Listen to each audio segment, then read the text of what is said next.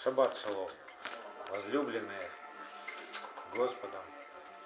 Шаббат шалом, Божий народ, дальний, близкий. Все мы сегодня как одна семья пред лицом нашего Бога, пред лицом нашего Небесного Отца, в Его живом Слове, в Ишива. Сегодня мы успокаиваемся и радуемся тому, что Бог наш покров, Бог наша крепость, Бог наша сила. Он приготовил нам путь, по которому идти, и наставляет нас на этот путь. Корректирует нас, обрезывает наше сердце от всякой жестокости, от всякого противления, от всего, что противится Ему, от всего, что противится жизни, которая есть в Его живом Слове. Итак, у нас сегодня недельная глава Вайра, которая переводится более точно и открылся. Всякий раз, когда мы переживаем Божье присутствие и получаем от Него откровение, это можно сказать на иврите, это вайра. Каждый раз, когда Бог показывает тебе путь, и ты видишь, каждый раз, когда Бог говорит тебе слово, и ты слышишь, и каждый раз, когда сердце твое восхищается и изменяется от всего этого, это называется вайра. И сегодня у нас вайра. Мы сегодня смотрим на Авраама, который отец нашей веры. Мы с вами сегодня совершаем тот же самый путь, который проходил и Авраам, чтобы сердце наше было изменено, и чтобы мы в вере своей достигали праведности, которая выше праведности фарисеев и книжников, Вишива Машей. И глядя на Авраама, мы видим, как он шел. Мы видим и его ошибки, и его подъемы, и видим финал, то есть чего он достиг. И сегодня я очень коротко сделаю обзор этой недельной главы, чтобы мы видели путь Авраама. Мы видим в этой главе такие события, что к Аврааму являются три ангела. Ангелы это посланники Бога, они являются э, с определенной миссией на земле. И один из этих трех ангелов, он пришел сообщить Саре о том, что она станет беременна, Второй ангел имел поручение спасти Лота из Содома. И третий ангел, он пришел уничтожить Содом. Мы видим в этой главе, как отреагировала Сара на эту новость, что несмотря на то, что она уже была женщина в преклонном возрасте, и обычная женская у нее закончилась, она рассмеялась, когда услышала новость о том, что она станет беременной. Но первым смеялся еще Авраам. В 17 главе мы видим, в 17 стихе, что Авраам тоже так отреагировал, когда услышал от Бога, что у него будет сын. Вот. Потом мы видим, как Авраам, праведный Авраам, имеющий отношения близкие отношения с Богом, и Бог называл его своим другом, а, как он ходатайствует за спасение Содома, когда узнает, что погибель пришла на город, и он просит Бога о милости, и как бы такой торг происходит. Он спрашивает Бога и говорит, что если найдутся праведники в этом городе, неужели ты вместе с нечестивыми погубишь и праведников. И как бы доторговался до 10 человек, что если хотя бы 10 найдутся в городе праведников, помилуй этот город. И Бог обещает ему, если найдутся 10, то помилуй. Но, видимо, единственным праведником в этом городе был Лот. Поэтому город был уничтожен. Мы видим, как спасается Лот – как его жена ослушалась, оглянулась назад и превратилась в соляной столб. И для нас это большой урок, чтобы мы, когда выходим из всякого рабства, из того, что должно быть уничтожено, нам нельзя оглядываться на это назад. Нам нужно идти вперед, туда, куда сказал нам идти Бог. И быть послушным Ему во всем, до самого конца. Мы видим, что спасенный Лот поселяется в пещеру, и две его дочери, которые спаслись вместе с ним, напоив его вином, переспали с ним и стали беременны от него. И через них родилось два народа, которые стали врагами Израилю. Это амаликитяне и мавитяне. Вот что происходит, когда человек противится Богу. То есть он производит вражду. Мы видим в этой недельной главе, как Авраам второй раз уже лукавит и, ну как, в страхе за свою душу предает Сару, чтобы была жива душа его, и называет ее своей сестрой перед Авимелехом. Бог хранит его, конечно, но вот этот узел в его сердце, этот страх за свою душу, эта нерешенная проблема становится наследием для его сына Ицхака. И мы видим, что у Ицхака дальше, в 26 главе, мы уже, когда будем читать эту главу, в 26 главе Бытия, в 7 стихе, Ицхак повторяет то же самое, что делал Авраам. Он, он тоже называет свою жену сестрой в страхе за свою душу. То есть, если мы с вами, а, живя здесь, не разберемся с какой-то своей внутренней проблемой в своем сердце, не успеем разобраться или не захотим разобраться, то она станет наследием для наших детей. Поэтому у нас есть еще один повод разбираться со всеми страстями, похотями и страхами в своем сердце, чтобы они не достались нашим детям в наследство, в плохое наследство. Видим в этой недельной главе, что наконец у Авраама и Сары рождается наследник, Исхак, в котором семя будет ну, Израиля, да? А Исмаила Сагарь выгоняет из дома Авраамова. И дальше из всего этого получается конфликт. Такой конфликт, о котором мы сегодня с вами и будем говорить и размышлять. Это арабо-израильский конфликт. Это конфликт двух народов. Это конфликт двух, а, будем говорить, природ человека. Конфликт плоти и конфликт духа. И то, что сегодня до сих пор происходит в отношениях между двумя этими народами, это как отражение того, что внутри нас происходит. Внутри каждого из нас есть плоть, и внутри каждого из нас есть дух. И они друг другу противятся. То есть внутри нас происходит арабо-израильский конфликт. Со стрельбой, с, с войной. Кто-то должен победить. Кого мы выбираем, чтобы победил в нас? Дух или плоть? Да, лучше, чтобы был дух. Те, которые принадлежат Ишуа Машеху в вере, они распяли свою плоть со страстями и похотями. Аминь. Поэтому и нам нужно победить в этой войне против своей собственной плоти. И мы видим с вами в этой недельной главе еще одно очень серьезное событие, которое, ну, последний, будем говорить, духовный экзамен для Авраама, когда Бог вдруг обращается к Аврааму и говорит, своего единственного сына принеси в жертву.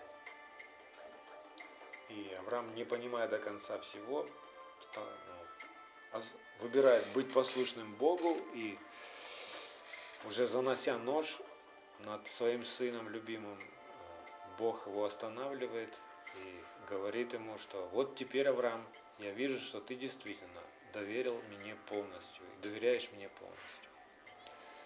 Вот такой краткий обзор, очень объемная глава, но сегодня мы с вами поговорим о том конфликте, а, который происходит внутри нас.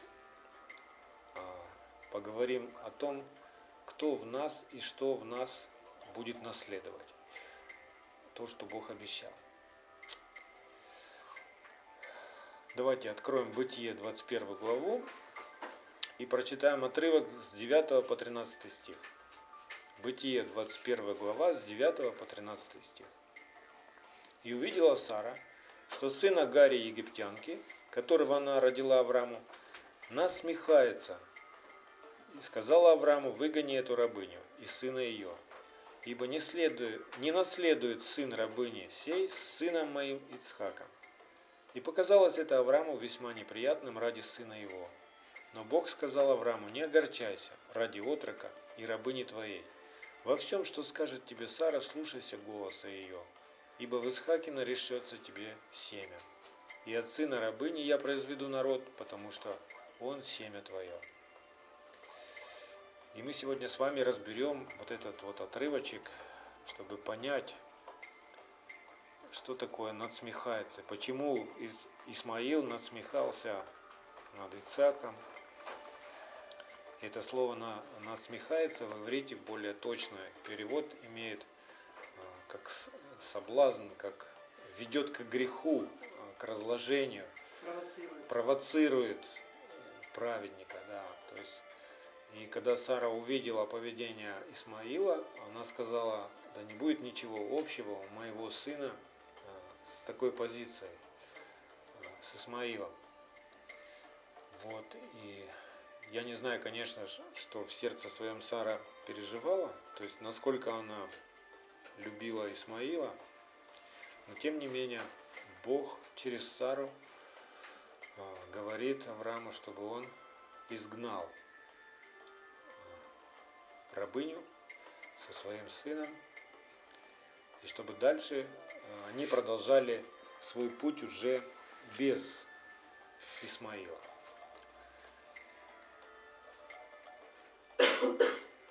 Мы видим также, что Авраам любил и Исмаила, любил и Ицхака. Но, то есть считал, что и тот, и тот его сын одинаково.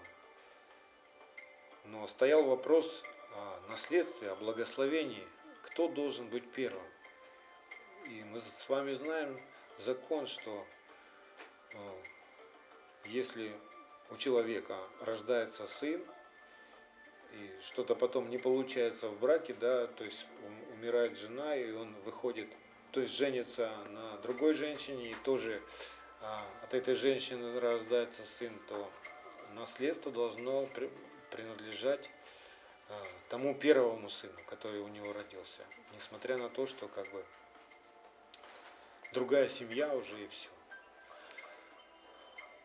Но почему тогда здесь Сара и Бог через Сару говорит Аврааму, чтобы поступить так? Выгони рабу с, с, с Исмаилом, выгони ее.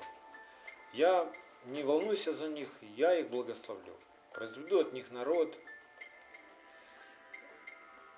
я помню, что он родился от тебя, поэтому я не оставлю. И все было бы хорошо, если бы Исмаил, ну, я верю тому, что Авраам учил Исмаила путям Божьим, но мы видим, что как только они покинули дом Авраама, мать Исмаила, Агарь, она была язычница, и она нашла ему жену из египтян. И на этом как бы надежды у Исмаила погасли все. Все те благословения, которые бы он мог иметь от Бога, э, они пропали, потому что он нарушил завет, и он вступил в брак с язычницей. И, возможно, в его сердце была гордость, превозношение, и Бог бы мог обрезать его сердце, если бы он оставался послушным Богу. Но поскольку он выбрал путь не послушания Богу, сердце его стало ожесточаться, удаляться, и от него произошел народ, как Бог и обещал. Но этот народ стал врагом Израиля, и он до сих пор враждует. До сих пор арабы никак не могут поладить с израильтянами. И все происходит из-за вот того, чтобы кто считает себя э, первенцем и наследником Авраама. Арабы хвастаются тем, что Исмаил родился раньше, поэтому он первенец. А евреи говорят, что в Ицхаке духовное семя и воля Божья. Вот, что от него происходит народ Божий, не от Исмаила. Вот этот конфликт запутанный до сих пор продолжается. И этот конфликт происходит внутри нас, потому что внутри нас есть и Исмаил, это тот, кто родился от плотских родителей, да? То есть у нас mm-hmm. у всех есть плоть. И внутри нас есть Исхак, который радуется и доставляет радость. Это небесный, небесная часть нашей души. Но дух противится плоти, и плоть противится духу, происходит этот конфликт. И как раз, развязать этот узел? Кто должен победить и кто должен наследовать? В своем слове Бог говорит, что в Ицхаке наречется тебе семя, однозначно. В Ицхаке наречется тебе семя. И мы с вами понимаем, что небесная природа, она должна возобладать а земная наша природа должна покориться небесному. Мы об этом с вами уже размышляли. Отец учит нас в этой недельной главе, чтобы мы на жизненном пути понимали ясно и бодрствовали, что все, что мы с вами на земном пути делаем по плоти, даже если оно драгоценно для нас, мы любим его, и вложили много сил туда, средств. Но если оно сделано по плоти, то оно не имеет никакого значения в небесном царстве. Мы не сможем принести это в небесное царство. Нам не будет награда за это. Все, что мы с вами совершаем и делаем по плоти, вкладывая себя, все старание, все свое сердце, оно должно быть отделено от нас.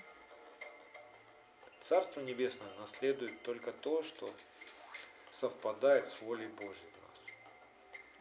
Если только Бог сказал, если в плане Божьем было произвести от Авраама народ через Ицхака и Якова, то ничто не может изменить этот план. Никакие наши а, попытки помочь Богу как-то, что-то дать Ему свое, что мы можем дать Богу, если прежде от Него не получим?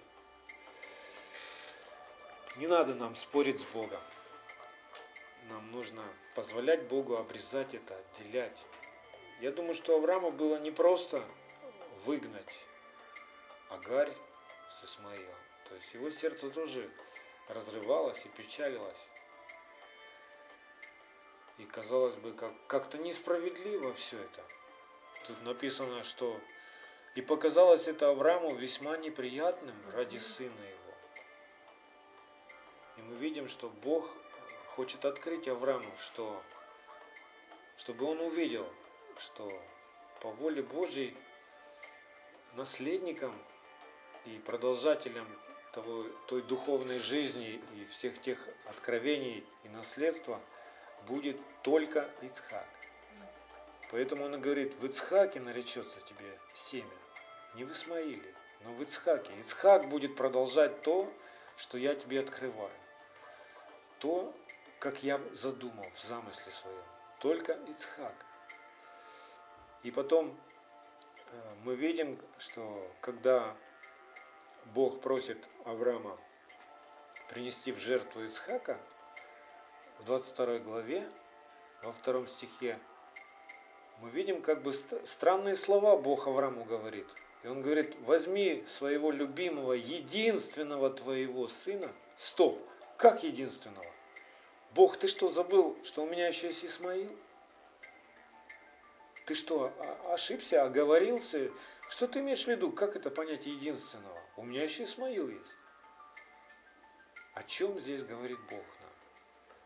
Почему так Бог сказал единственного сына? И если мы будем размышлять об этом духовно, то мы с вами увидим а, такую картину, что Исмаил был а, рожден от Авраама, то есть у которого в имени одна буква А. От еще плотского Авраама, у которого еще не было обрезано сердце. А вот Ицхак родился уже от Авраама, то есть в имени котором есть буква Х от Господа. Это человек уже в завете, с обрезанным сердцем, понимаете, имеющим обрезание. Вот что важно нам увидеть в этом уроке. И что через все это Бог нам показывает, что плоть и кровь не могут наследовать Царство Божье. Но только тот, кто возрожден от Духа Божьего, та небесная наша природа, она может соединиться с Богом и царствовать на земле. Царствовать над всем земным. Рожденный от плоти есть плоть, а рожденный от духа – дух. И дух, он наследует то, что Бог обещает. Мы с вами видим, что Бог учит Авраама, что в завете с Богом и в наследии всего обетованного могут быть только духовные потомки Авраама. Мы сегодня видим с вами, что очень много людей, у которых в паспорте стоит э, отметка национальность еврей, иудей, которые даже имеют на своем теле э, знак обрезания, да, они живут своевольно. То есть они живут своей жизнью. И они не являются наследниками обетованного, что Бог обещал Аврааму. Давайте откроем с вами Бытие 18.18 18, и еще 19 стих и увидим это. От Авраама точно произойдет народ великий и сильный, и благословятся в нем все народы земли. Ибо я избрал его для того, и вот что здесь важно, чтобы он заповедал сынам своим и дому своему после себя ходить путем Господним, творя правду и суд и исполнит Господь над Авраамом, что сказал о нем.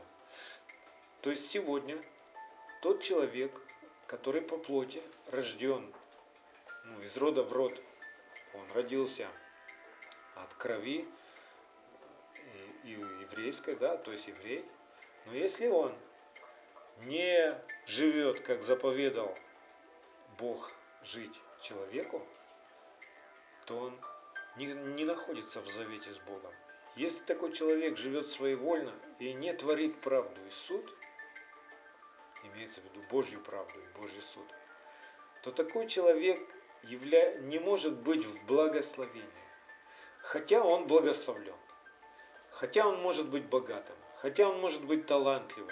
И мы с вами знаем, что ну, вот так вот интересно, из всех наций на земле евреи очень талантливые и богатые люди в большинстве своем все известные банкиры, все известные там актеры, изобретатели, кто там еще, музыканты, это евреи. Но если еврей забыл своего Бога, живет своевольно, не творит правду и суд, то он не является в благословение тем народам, среди которых он живет. Он является в обольщение тем народам. Потому что ну, народы смотрят на него и могут учиться у него, допустим, как заработать деньги, как иметь много денег. Но правды, как правильно жить, они не слышат и не видят через этого человека. И этот человек как бы увлекает их и обольщает их а, собиранием материального богатства. И люди учатся у него, а, почитают его за авторитет, да, делают имя ему.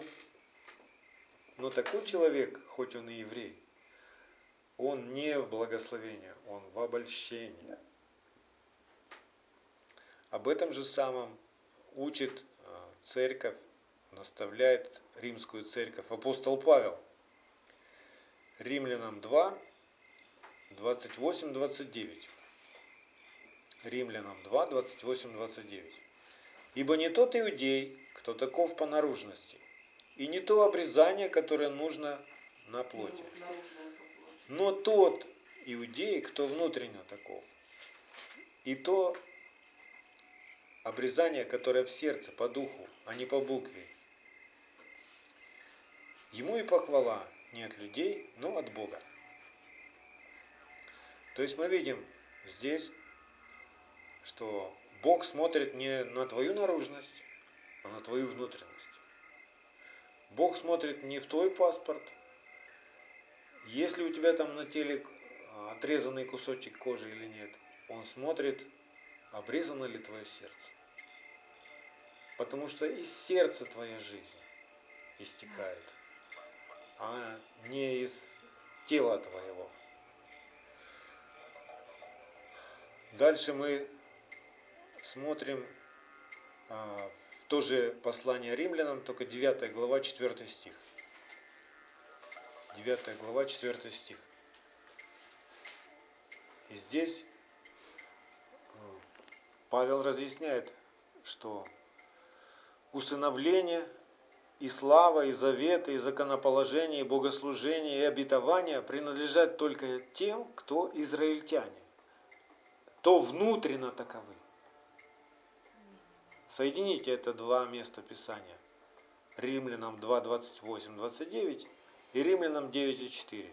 И вы поймете, каким израильтянам принадлежат усыновление и слава, и заветы, и законоположение, и богослужение, и обетование. Только тем, кто внутренно таков. Только тем, кто живет как Авраам. Когда ошибается, раскаивается, изменяется, позволяет Богу обрезать свое сердце кто живет в страхе Божьем и ходит его путями. Вот им принадлежит завет. израильтянам,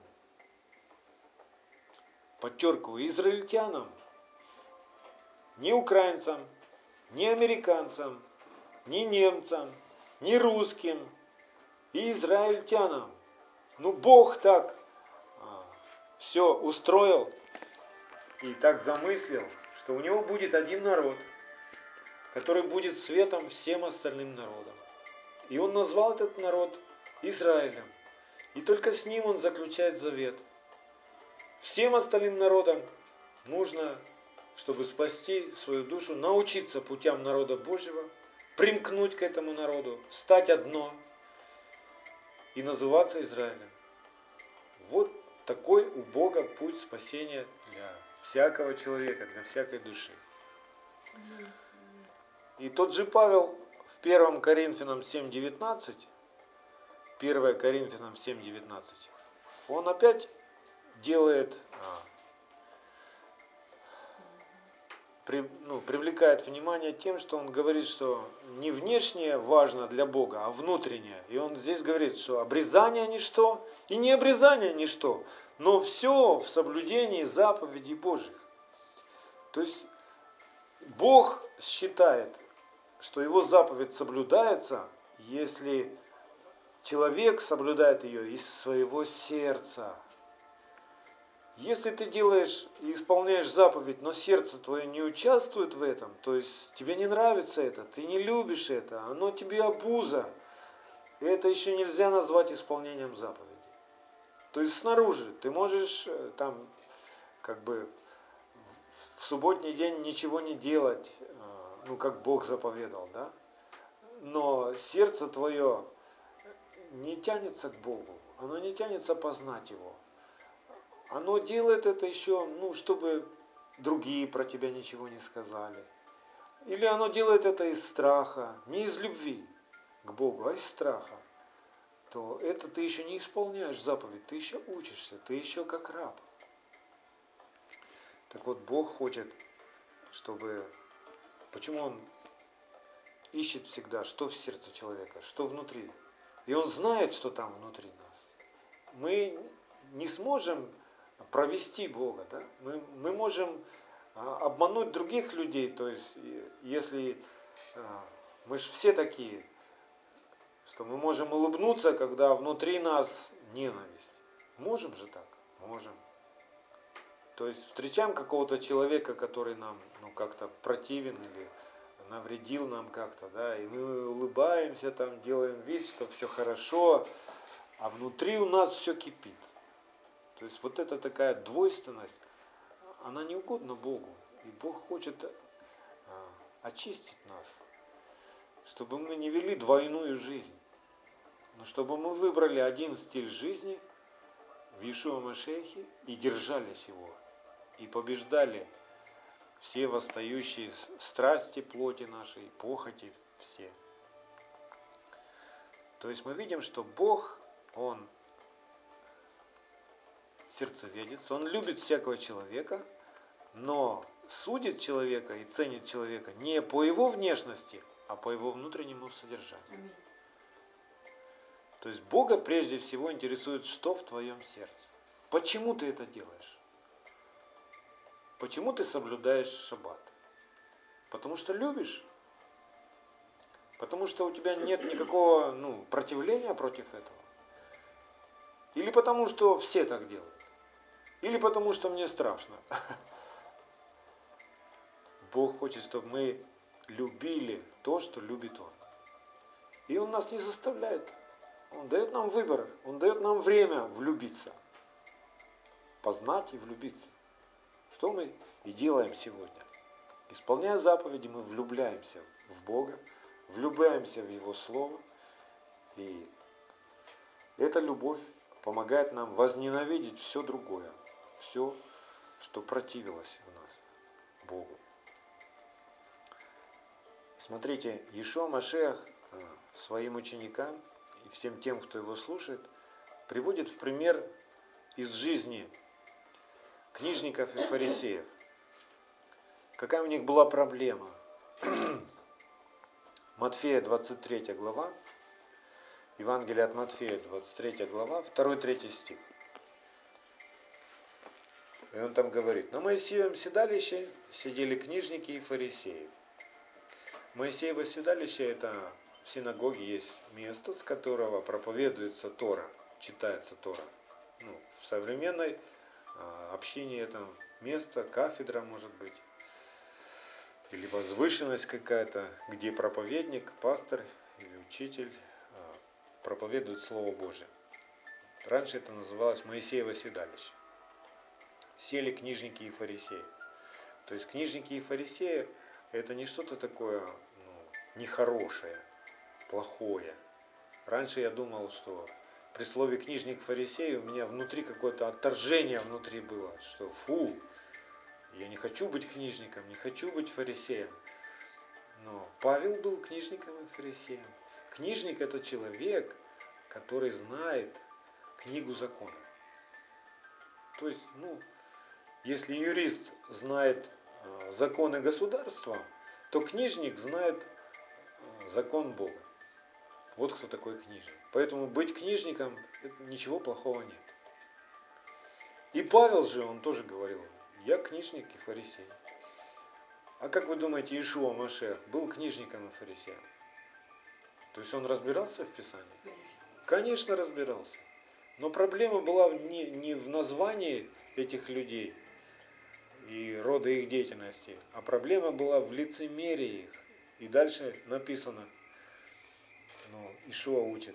Итак, все, что они велят вам соблюдать, соблюдайте и делайте. А, там строго следили, то есть, если ты на Моисеем седалище открываешь штору и читаешь из нее, ты не имеешь права ничего туда добавить и ничего убавить сам, потому что это нарушение заповедей. Если ты что-то добавишь к Писанию или убавишь, ну тебя просто побьют камнями, если ты это будешь делать. С Моисеева седалища тем более. Поэтому они ничего своего не могли добавить.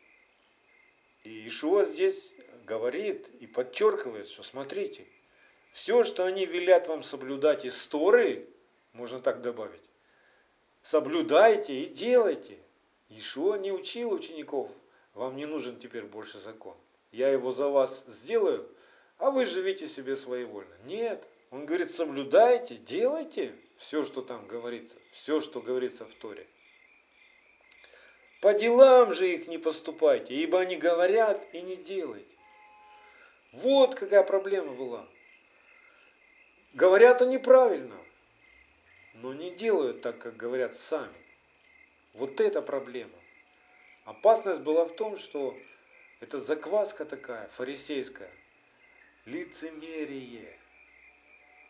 И мы с этой закваской сталкиваемся, каждый из нас. Бывает так, что мы говорим правильные слова, но сами так не живем. Вот это и есть эта закваска. Так вот Бог говорит, берегитесь этой закваски, берегитесь, чтобы ваши слова не расходились с вашим сердцем. В сердце одно, а на устах другое. И Бог так говорит через пророка, говорит, устами чтут меня, а сердце далеко отстоит.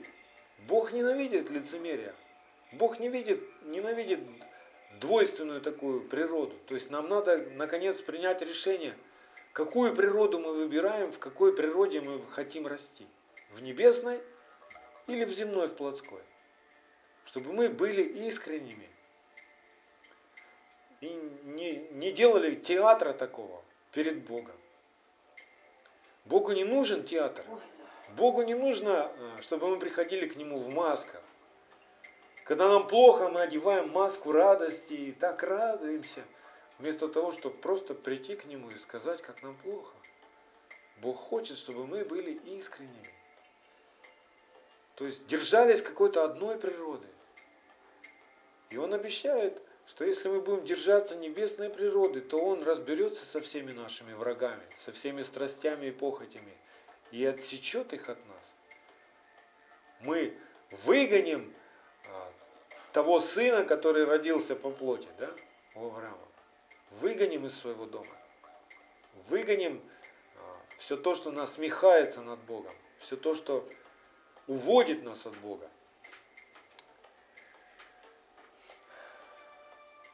И дальше Ишуа сравнивает этих людей, которые ну, ведут, ну, имеют лицемерие, то есть в сердце одно, на устах другое, он сравнивает их с гробами.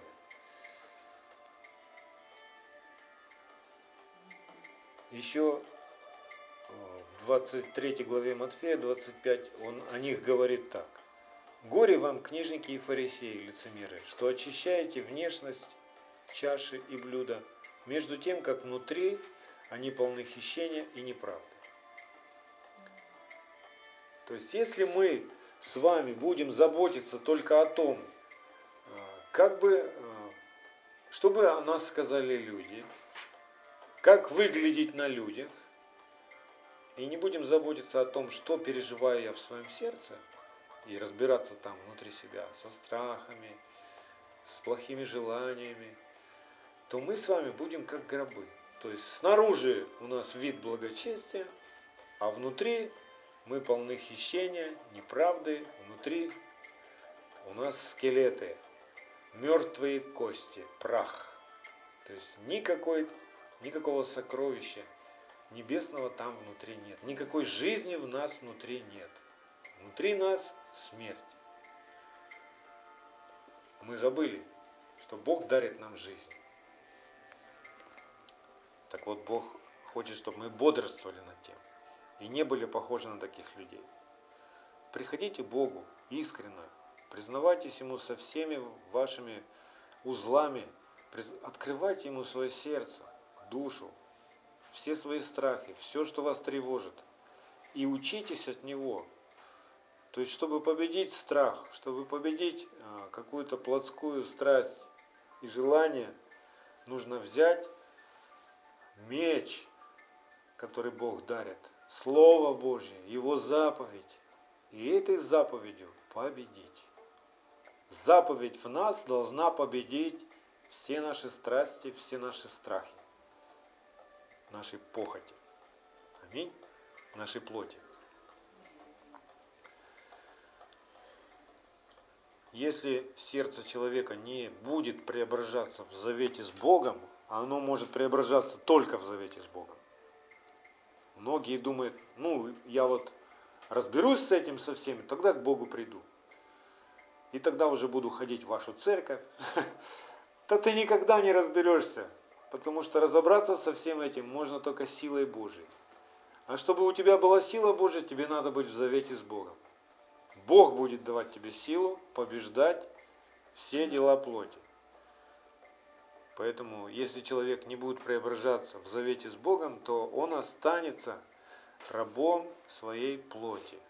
А плоть и кровь Царство Божие не наследует. Да? Помните, как мы с вами уже проходили эту главу Берешит? Бытие 3 глава, 19 стих, как это в иврите звучит. Как Бог Адаму говорил. У нас в синодальном написано, что в поте лица будешь добывать хлеб свой, и как бы не совсем понятно, какой пот, какой хлеб, и какой смысл здесь, и причем здесь мое спасение и жизнь, и как мне вернуться теперь, и что мне теперь делать, и как мне жить. Но в иврите, в Торе очень ясно открывается. Я вам уже читал, и сейчас еще раз Напомню точный перевод этого стиха, 19 стиха. Бытие 3.19. Так вот, как точно там звучит. Если не будешь в страданиях и испытаниях есть хлеб духовный, то возвратишься в прах, из которого сделано твое тело. Поймите, что плоть наша, она была соткана из праха. И если мы выбираем хранить эту природу, то есть не оставлять ее, так и такими оставаться, вот таким я родился, таким я и остался, таким я и умру, то я пустой человек. Я человек, э, который потерял смысл.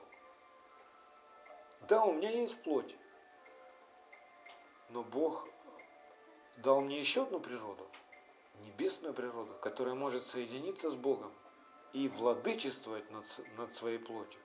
То есть не плоть в моей жизни командует, а дух, соединенный с Богом.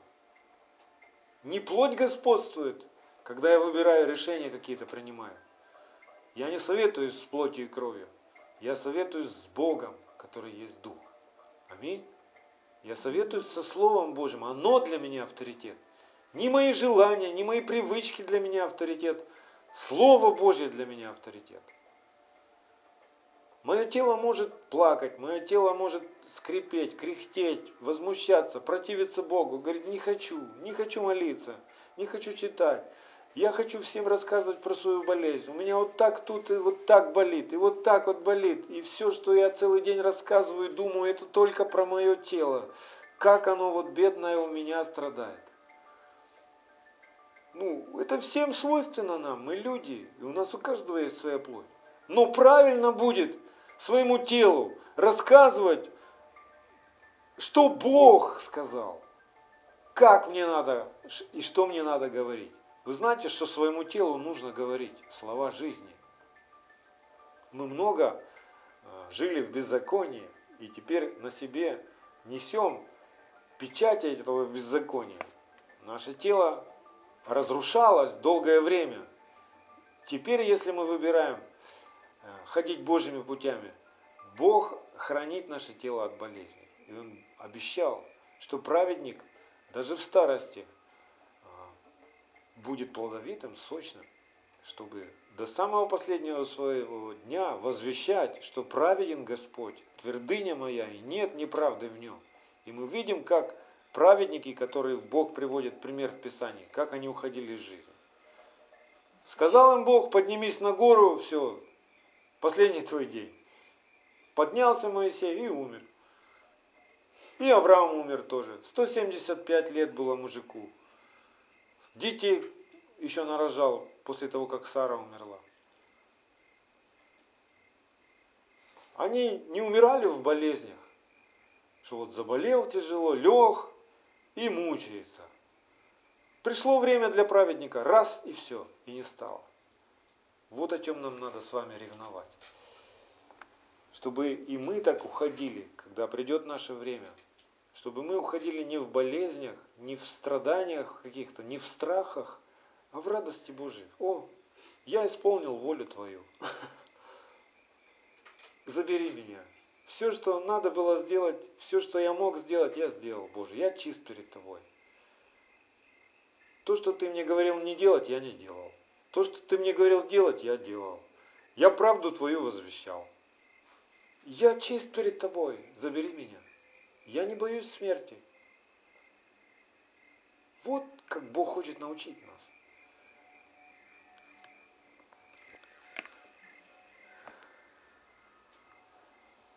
Давайте с вами а, сегодня поразмышляем, как же нам разобраться, где в нас Исмаил, а где в нас Ицхак. Где в нас раб, а где в нас сын. Как нам узнать сына и как нам узнать раба, который по плоти рожден? Чем отличается раб от сына? Раб всегда будет лицемерен – то есть раб всегда будет бояться, хотя внутри он хочет своего, но из-за своего страха или за нужды он прикидывается и исполняет, как бы исполняет волю своего господина. Но на самом деле он боится господина, на самом деле он хочет освободиться от господина своего. И вы с вами а, практически можем это переживать, когда нам не хочется читать Писание, когда нам не хочется молиться. Мы понимаем, что надо. Иногда это делаем как бы как отмазку такую, ну, чтобы галочку поставить, типа, ну, я Отче наш прочитал сегодня. Рассказал тебе, Господи, Отче наш, как будто он забыл. Вот. А Бог ведь ищет ну, того, чтобы сердце наше тянулось к Богу, чтобы мы со всей страстью хотели познать Его, научиться от Него, исправить, чтобы Он исправил нас, чтобы мы были искренни перед Ним. Так вот раб, он всегда будет, ой, ну когда уже эта проповедь закончится? Ой, ну когда вот это уже, ну сколько можно уже это читать, вот это вот? Ну сколько можно молиться? Да что толку? Вот это мышление раба. Вот это наша плоть. И нам нельзя позволять ей исполнять свои желания. То есть нам нужно, а, ну, заметили, что такое желание, а, это плоть, мне так поступать не надо. Да, но приходит такое желание, но я его делать не буду. А буду делать, как мне сказал Бог. Потому что я влюбляюсь в Бога, я люблю Бога, потому что это есть жизнь для меня. Плоть не приносит нам жизни. Плоть приносит нам только смерть и разрушение. Все эти страсти, все эти желания только могут казаться жизнью. Ой, мне сейчас так будет хорошо. Если я вместо того, чтобы читать Писание познавать Бога, я выбираю сегодня ну, сериальчик какой-нибудь там, ну вот то, все, да, просто ляжь, поспи, и все пройдет, да покушай просто, и все, и станет тебе хорошо. Не станет тебе хорошо, пока ты не разберешься, пока ты не найдешь правду от Бога, пока ты не услышишь от Бога. Тебе не станет хорошо. То есть не надо искать подделки какие-то. Мы станем свободны, свободны от своего беззакония, которое мучает нас, которое несет в нас смерть, болезни, проклятие. Станем свободны, если познаем истину. А что есть истина? Псалом 118, 142. Закон твой истина. И истина сделает меня свободными. Что это значит? Заповеди Отца сделают меня свободными от беззакония. Вот что это значит. Раб имеет свою волю и мечтает и ждет своей свободы. Раб. Сын свою волю смирил в волю Отца. и он свободен. У него нет другой воли. Его воля и воля Отца – это одно уже. Как бы у него и есть своя воля, но он говорит, моя воля твоя. Как Иешуа молился. Говорит, ну, моя земная плотская воля, да, она хочет, чтобы чаша прошла мимо меня, чтобы я не страдал, чтобы ну, никакого напряга не было. Чтобы, ну, мне хочется, чтобы было так. Но да будет воля твоя, Отец. Не моя, но твоя. И это Ишуа делал своей волей. Вот когда мы с вами выбираем свою волю, смирить волю Отца, наши воли соединяются, и тогда мы с Богом становимся одно. И тогда к нам приходит Его сила, Его покров, тогда Он может быть нашим Богом, и Он разбирается со всеми нашими врагами. Если вы хотите разобраться с какой-то немощью, с какой-то страстью, вам надо сначала посмотреть, а, что делает моя воля, что моя воля выбирает. Если моя воля выбирает Божью волю и начинает ее говорить, делать, сила ко мне приходит. И Бог разбирается со всеми моими немощами, со всеми моими болезнями, со всеми моими врагами, со всеми, кто ищет мою душу погубить. Только так это происходит в духовном мире. Ну невозможно как бы поступать своевольно и при этом уговаривать Бога помочь тебе. Он говорит, да я хочу тебе помочь, но не могу, потому что ты сам себе господин. Не я твой Бог, ты сам себе Бог. Я говорю, делай так, а ты делаешь так.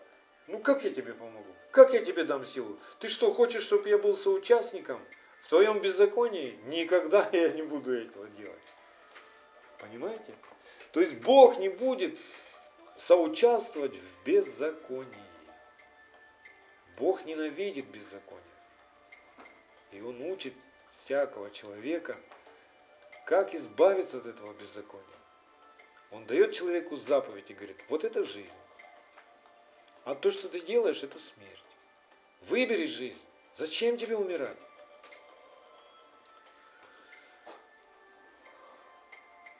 Давайте с вами отрывочек этот посмотрим. Иоанна 8 глава.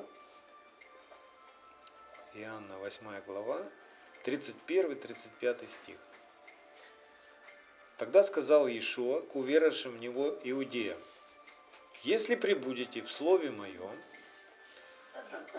и мы понимаем, что Иешуа Машех ничего своего не говорил и не делал. Аминь. И когда он говорит, прибудете в Слове Моем, это все равно, что он говорит, если прибудете в Слове Отца, или если прибудете в законе Отца, в заповедях Отца, в Торе, то вы истинно мои ученики, и познаете истину, и истина сделает вас свободными. Мы с вами уже вспоминали, что истина это закон. Закон твой истина, Давид поет. То есть закон сделает меня свободным от беззакония. Вот как это происходит.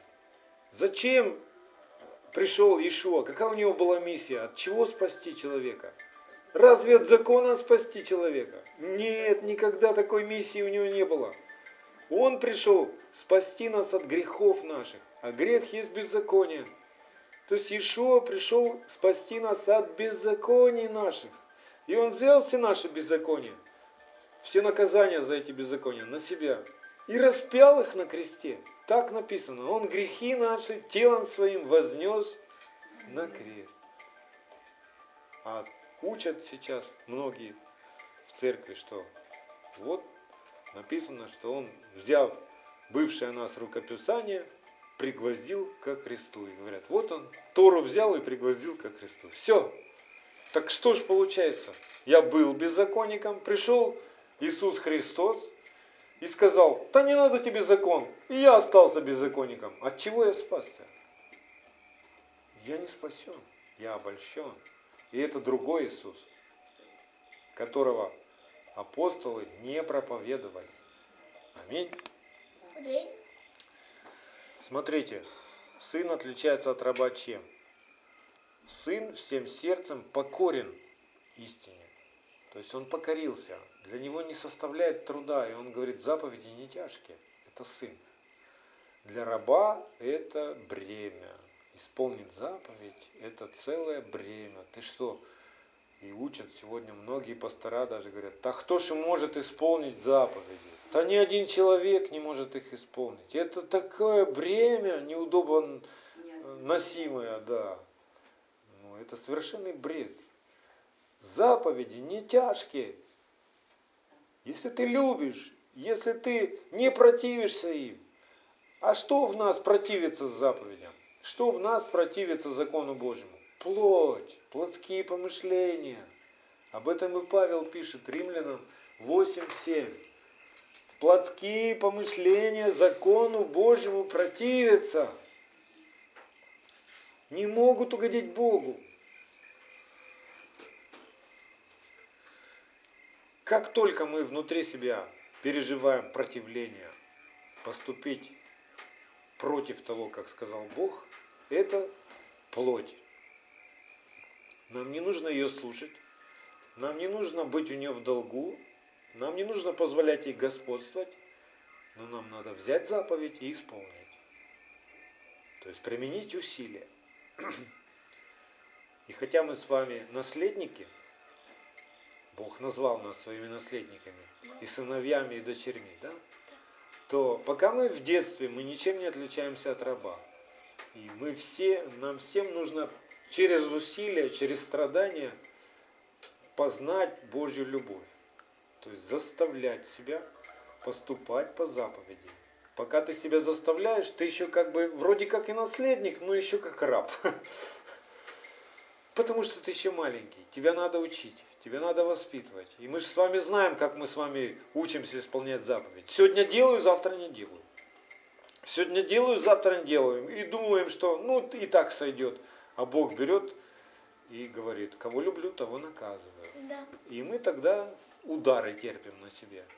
Удары судьбы, страдания приходят. Почему? Потому что Бог хочет воспитать нас. И Он не жалеет розги своей, чтобы исправить наши сердца, чтобы мы влюбились в Его Слово. Он не заставляет нас, но Он говорит, смотри, как только ты выбираешь не послушаться меня, я не могу быть твоим Богом. Тебе будет плохо становиться. Тебя будут кусать враги. Ты будешь переживать на себе боль, страдания мучения.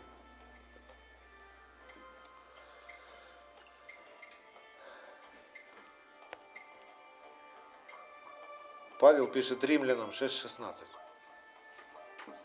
Неужели вы не знаете, что кому вы отдаете себя в рабы для послушания, того вы и рабы.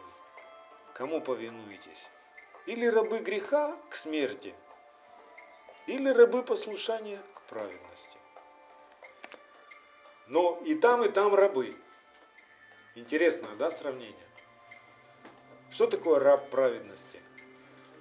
Это человек, который выбирает поступать по заповедям Божьим. Да. Хотя у него есть плоть, но он усилия применяет, чтобы войти в Царство Божие. Да? Тот, кто применяет усилия над своей плотью, тот а, может войти в Царство Божие. Тот, кто не будет применять усилий над своей плотью, плоть его сожрет.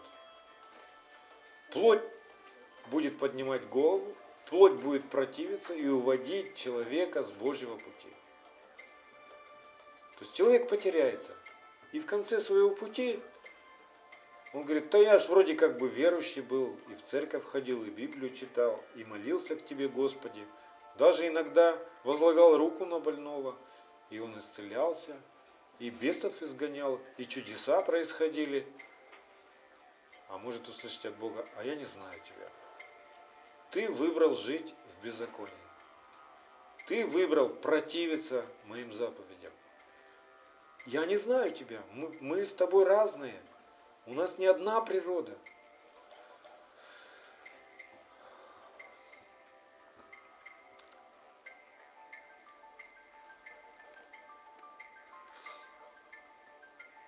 проблема раба, проблема человека, который раб своей плоти, она не в заповедях Божьих, как многие сегодня учат, в церкви говорят, вырывая из контекста стихи Писания и говорят, ну закон ничего не довел до совершенства, не принесло пользы Слово Божье, да?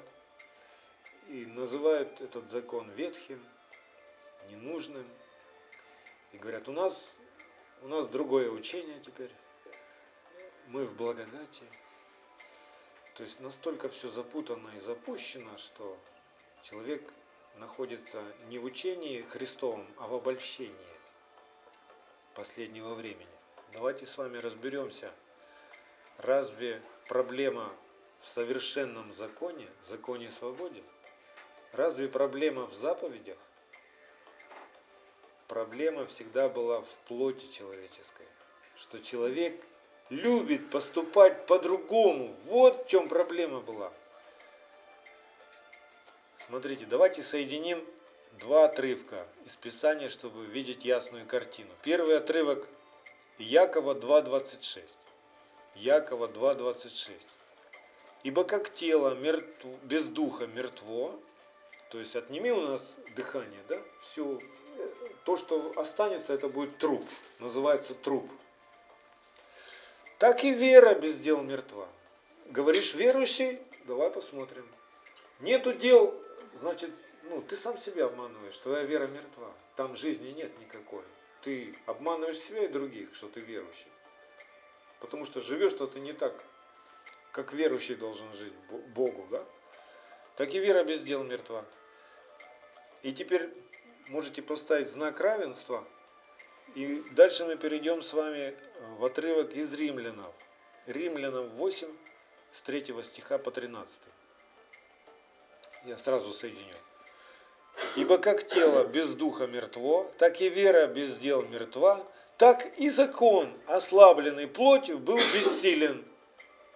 То есть, если ты выбираешь поступать по плоти, то закон у тебя может быть дома и есть. Лежит на полочке у тебя Библия, все, ты слышал ее, ты знаешь, что там, даже наизусть знаешь.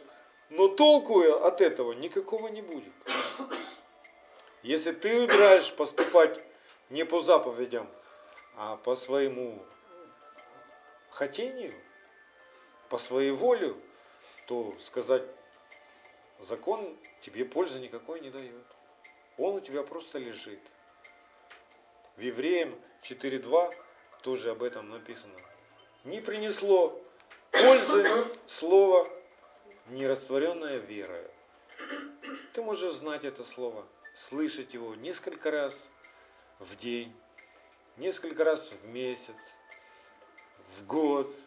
Но если ты не веришь и не делаешь то, что оно говорит делать, никакой пользы от этого нет. Ходи хоть до самого последнего своего дня на земле, слушай Библию, слушай проповеди, того проповедника слушай, того проповедника слушай, эту читай, эту читай. Э, комментарии там всякие. Если это слово не исполняется в тебе, то какой толк от него? Зачем ты это все делаешь? Пользы никакой нет. Бог говорит свое слово и ищет нас веру. Что мы верим, ну Бог, если ты сказал, то по-другому быть вообще никак не может. Твое слово закон. Твоим словом вся вселенная держится и не поколеблется. Твоим словом века устроены, и никто не может пошатнуть и изменить. Ты сказал, да и аминь. Вот если в тебе такая вера есть, то тогда польза есть.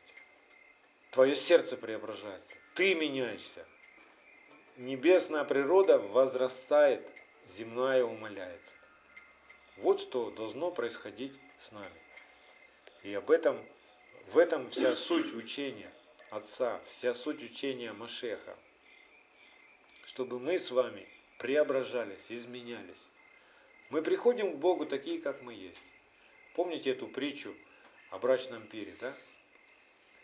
И там написано, что царь пригласил на пир всех, кого он хотел видеть, но у них что-то там не получилось, дела, понимаете, или там бизнес, то и все. Тогда он разгневался и слугам своим говорит, ну тогда соберите всех, кто попадется вам на дороге, и добрых, и злых, не смотрите на лица всех, не смотрите на национальности, не смотрите в паспорт, не смотрите на возраст, на их прошлое, всех пригласить. И вот мы сегодня оказались в Царстве Божьем. Все пришли. Все, кто уверовал, что Ишо Машех расплатился а, за все наши беззакония, взял наказание на себя. Все пришли в Царство Божие, все сели за этот стол. Ну, что дальше? А дальше царь приходит и смотрит, как мы за этим столом, что мы будем делать. Будем ли мы меняться? То есть поймем ли мы, что мы, куда мы попали и что нам надо делать? Что нам теперь лохмотья надо снять и выглядеть прилично на свадьбе, а не в робе сидеть, да, в замусоленной, не в лохмотьях сидеть в чертогах царских. И когда царь увидел за столом человека, который сидел не в брачных одеждах, он говорит, эй, а ты почему не переоделся? Ты что, не понимаешь, что эта свадьба сейчас будет? И говорит слугам своим, возьмите этого человека, свяжите и выведите из зала его навеки. Он ничего не понял. Вокруг него сидят люди, переодетые, а он каким пришел, таким и остался. Не изменился. Выведите его. Он ничего не понял. Так вот нам нельзя оказаться и остаться такими, какими мы пришли к Богу. Мы все пришли к Богу со своей плотью, со своими привычками, со своими хотениями, со своими ценностями. Но если мы учимся от Него, то ценности должны меняться. Одежды наши должны меняться. Сердце наше должно меняться. Мы внутри должны меняться. Только в таком случае мы останемся в Царстве Божьем. Пришли все добрые, злые, но если мы со своим злом не разберемся внутри, со своими обидами, со своими страхами, мы посидим, посидим немножко, нам хорошо, мы вместе собираемся, мы поем песни, слушаем проповеди, весело, хорошее общение, все правильно, но наступит час, и Бог скажет, ну, и что в тебе изменилось? Что позволил ты мне обрезать в твоем сердце? А ничего я тебе не позволил. Я как бурчал, так и бурчу. Я как боялся, так и боюсь. Ничего во мне не изменилось. Я каким пришел, таким и остался. И Бог говорит, ну извини, я не могу тебя в чертоге впустить. Посидел со мной хорошо, но не захотел, чтобы я в тебе был, ну что ж, как же мы с тобой навеки-то будем? Я в тебе хочу пребывать, а не рядышком. Тебе со мной рядышком хорошо? Да. А я хочу быть в тебе, а не рядом.